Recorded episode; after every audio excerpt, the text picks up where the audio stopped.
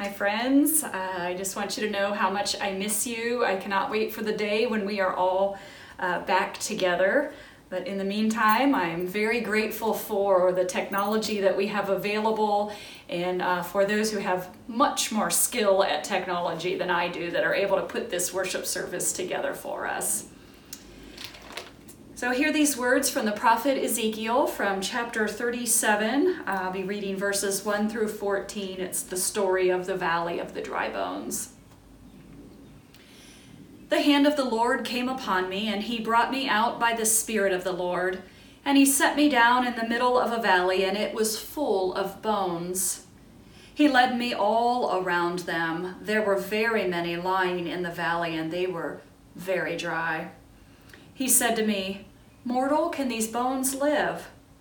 I answered, O Lord God, you know. Then he said to me, Prophesy to these bones and say to them, O dry bones, hear the word of the Lord. Thus says the Lord God to these bones, I will cause breath to enter you, and you shall live. I will lay sinews on you and cause flesh to come upon you, and cover you with skin and put breath in you and you shall live, and you shall know that I am the Lord. So I prophesied, and as had been commanded, and as I prophesied, suddenly there was a noise, a rattling, and the bones came together, bone to its bone. I looked, and there were sinews on them, and the flesh had come upon them, and the skin had covered them, but there was no breath in them.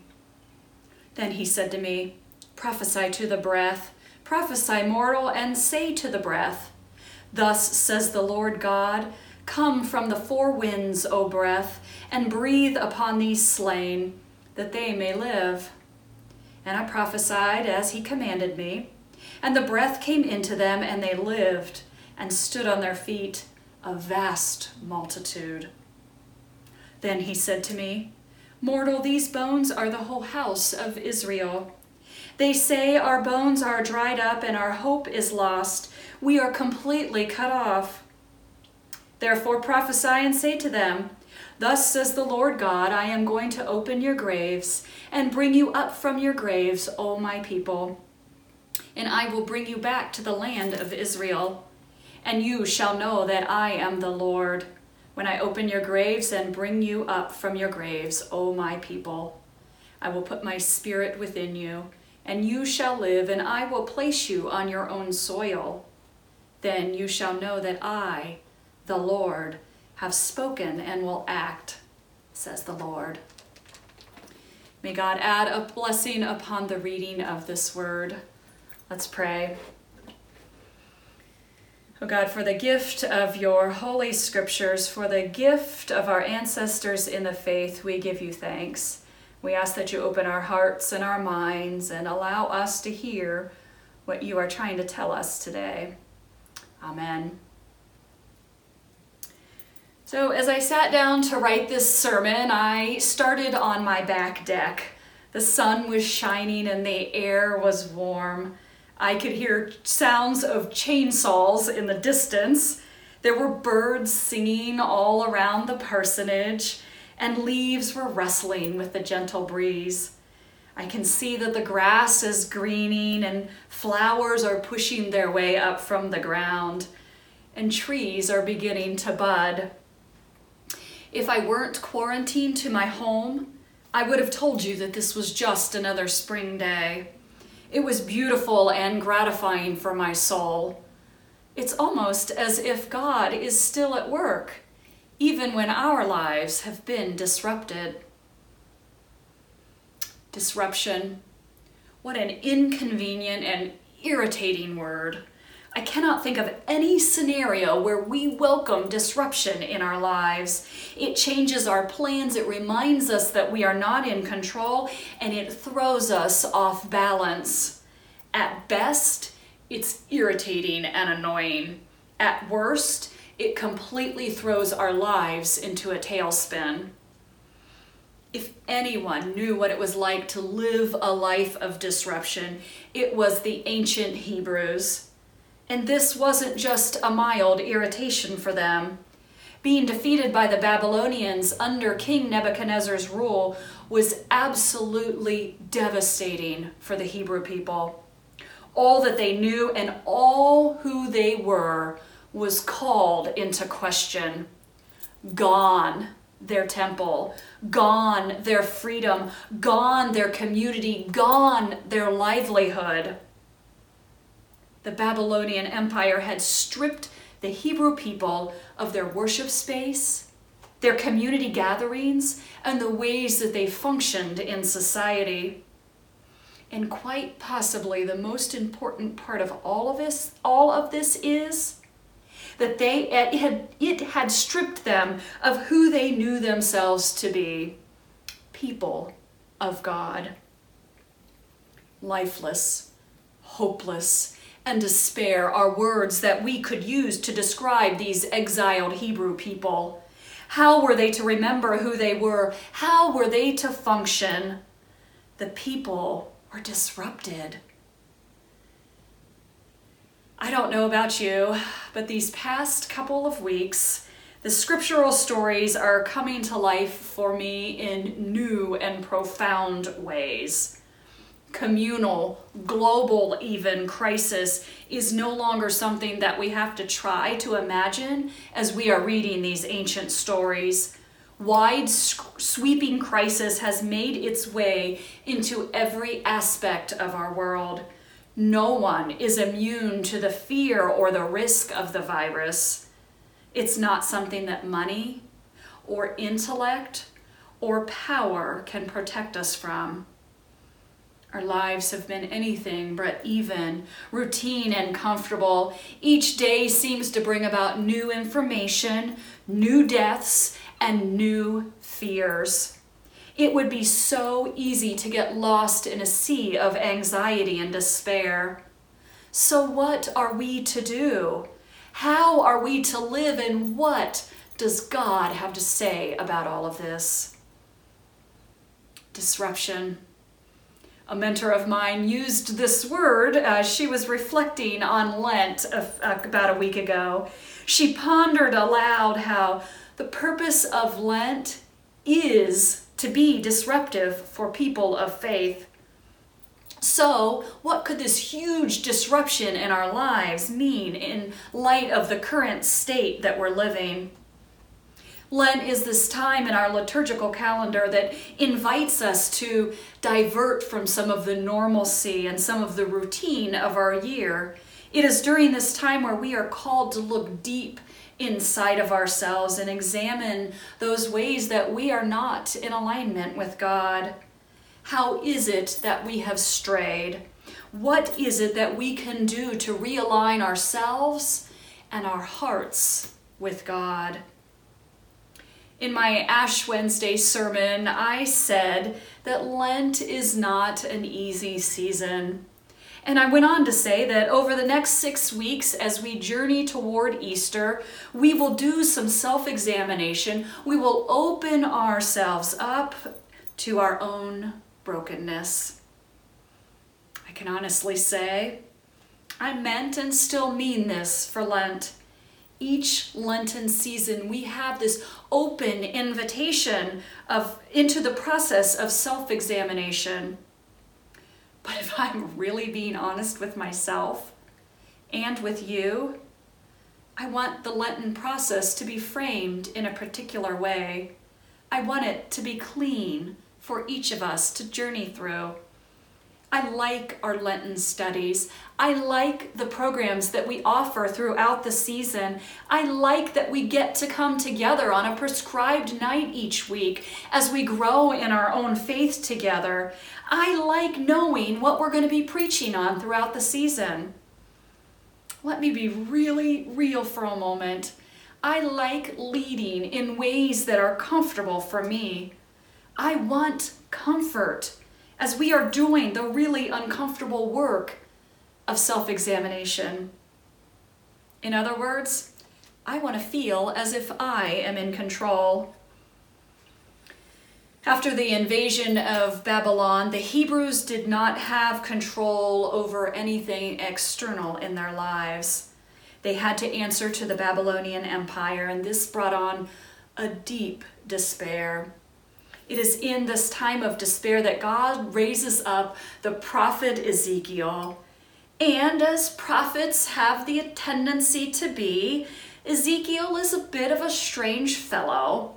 He comes from a priestly lineage, and Ezekiel speaks, and he falls down, and he acts out God's word. He travels in a trance. He sees strange things, and he proclaims dangerous messages. What a life Ezekiel led. Pastor, theologian, and translator of the Message Bible, Eugene Peterson, says this about Ezekiel Catastrophe strikes and a person's world falls apart. There are two common responses denial and despair. Among biblical writers, Ezekiel is a master at dealing with catastrophe. When catastrophe struck, denial was the primary response. Ezekiel found himself living among a people of God who refused to see what was right before their eyes. But Ezekiel saw. Boy, did Ezekiel see. God takes him to this valley filled with dry bones. Very dry, the scripture records for us. In other words, dead, very dead. The bones are scattered all over the valley, and there are so many of them. And then God asks Ezekiel, Can these bones live? Ezekiel's response to God was, Well, God, only you can know that.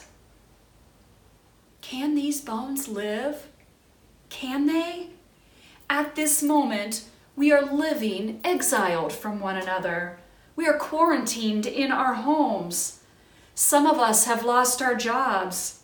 Some of us are sick. Some of us are wondering how we're going to put food on the table for our children. Some of us are living in unsafe homes.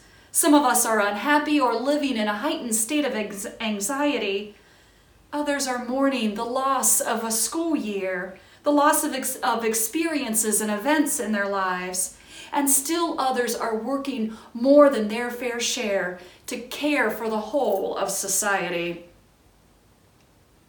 His Holiness the Dalai Lama is no stranger to suffering, inconvenience, and disruption. He knows what, it, what it's like to live in exile. He's been living in exile from his people for over 50 years. In the Book of Joy, the Dalai Lama describes exile this way Exile really has brought me closer to reality. When you are in difficult situations, there's no room for pretense. In adversity or tragedy, you must confront reality as it is. When you are a refugee, when you have lost your land, you cannot pretend or hide behind your role. When you are confronted with the reality of suffering, all life is laid bare. Our situation right now is one that includes fear, isolation, angst, irritation, and so much more. All of this causes us to strip away the pretenses that we have carefully built around ourselves. Right now, we don't have the luxury of pretending. Our vulnerable are at risk and we are isolated. If this ever was a Lenten invitation to bare our life, I don't know what is. That control we think we have, you know it's just an illusion, don't you? I was on a Zoom call last night with um, an organization that I'm involved with, and this group happens to be made up of uh, clergy people. And the chair of the board opened up the meeting by inviting each of us to share a little bit about how the past two weeks have been for us. So, uh, during this check in, because all of us are clergy, we had some similarities in what we were sharing. Each of us shared in some way, shape, or form that these first two weeks of this crisis that we're living in, we've been uh, spending trying to figure out how to do ministry in ways that are unfamiliar and, quite frankly, uncomfortable for many of us. It's been hard to find our footing when um, information seems to be emerging daily. But we all understand the importance of remaining connected in these days when we are required to be physically distant from one another. And the man who shared right before me was the one who ended up setting the tone for me. As he shared his challenges, he ended his time by saying, But God has been good and God is gracious. Friends, God is good and God is full of grace with us. If there is any doubt about this, all we need to do is turn to this story of Ezekiel and the valley of the dry bones. God has not given up on the people. God says, Ezekiel, I will bring these bones back to life. I will clothe them with muscles and connectors and skin. I will breathe my breath of life into their lungs. In other words, it's as if God is saying, These are my people. I will not leave them in a sinking hole of despair. I am the God who has brought forth life, and I will continue to do so over and over and over again. Is this a Lenten season how I envisioned it? No way and no how.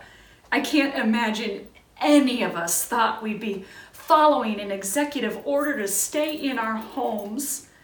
Our lives have been disruptive.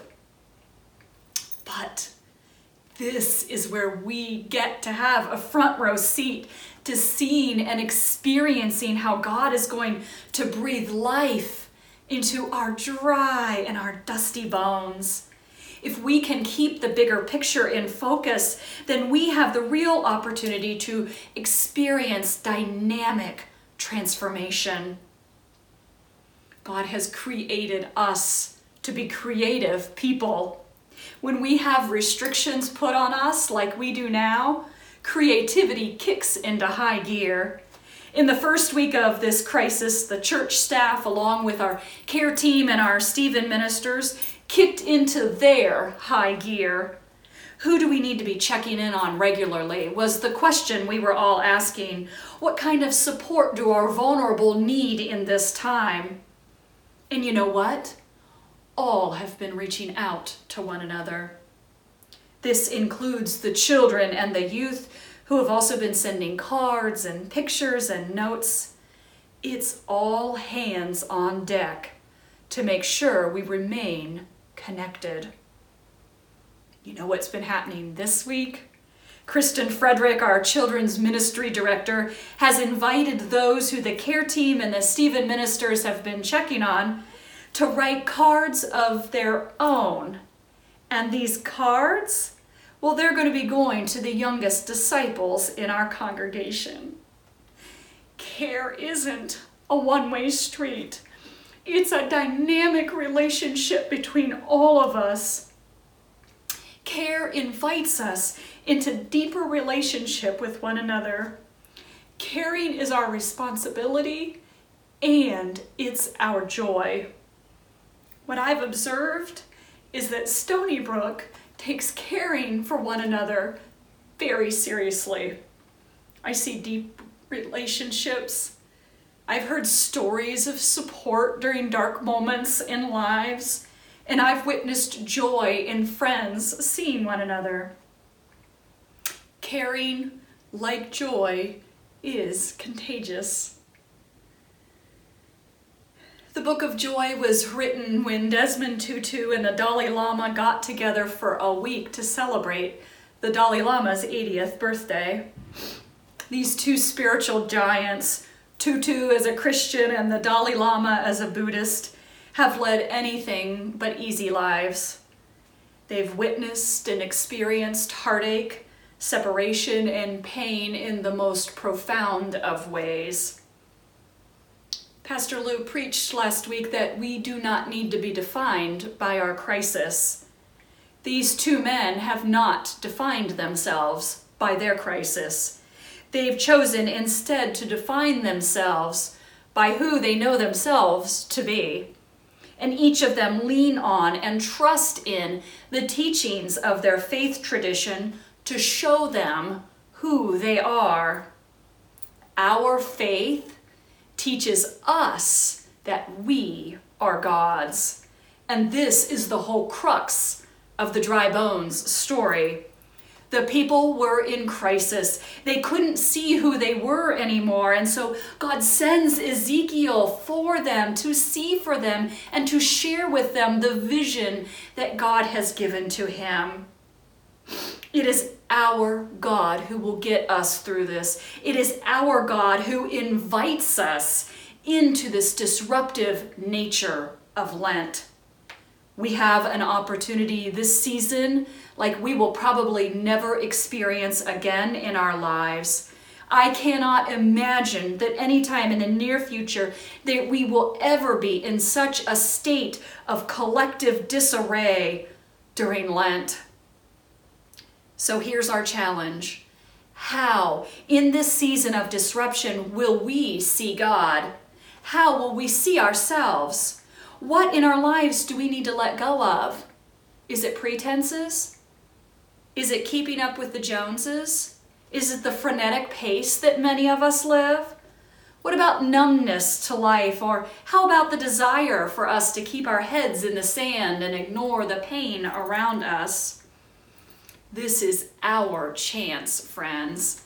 Ezekiel followed God's command and he ordered these bones to hear the word of God. He told those old, dry, weary bones that God's breath would enter them, that flesh would form around these bones, giving them cushion and protection, and that then the flesh would have another layer of protection around it with the skin. When you know it, these bones, they began to rattle and move as they were drawn to one another. Can you hear them clattering in disruptive noise? Then the flesh was attached to the bone, and a layer of skin came around the flesh. There was still no life. God didn't give up on Ezekiel. God tells Ezekiel, Call upon the four winds of the earth command them to breathe my life into these lifeless bodies. These people need to know that they are mine and I am here. And so Ezekiel does. And those bones, those ones that had been scattered throughout the valley, lying there void of energy, void of joy, void of life, they're filled with God's very own breath. The Babylonian Empire was eventually defeated. The exiled Jews eventually came back home. But they were different. Some brought with them spouses who were not Jewish. Others brought with them new rituals, new memories, new experiences. The people had changed. While exile and crisis changed the Jewish people, you know what? It did not end them.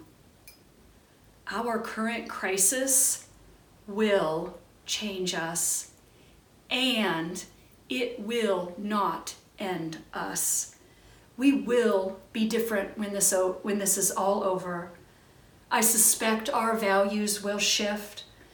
I suspect that the ways we care for one another will become even more meaningful, and that we will learn that crisis and anxiety is not how we define ourselves. After all, we are God's people, and we have God as near to us as our very own breath. Take comfort in this, my friends. Know that God is with us as we journey through this unprecedented, yet very real Lenten season. May each of us look to the future of the coming weeks as we are reminded that Easter is just around the corner. And with Easter comes the biggest disruption of all. Amen.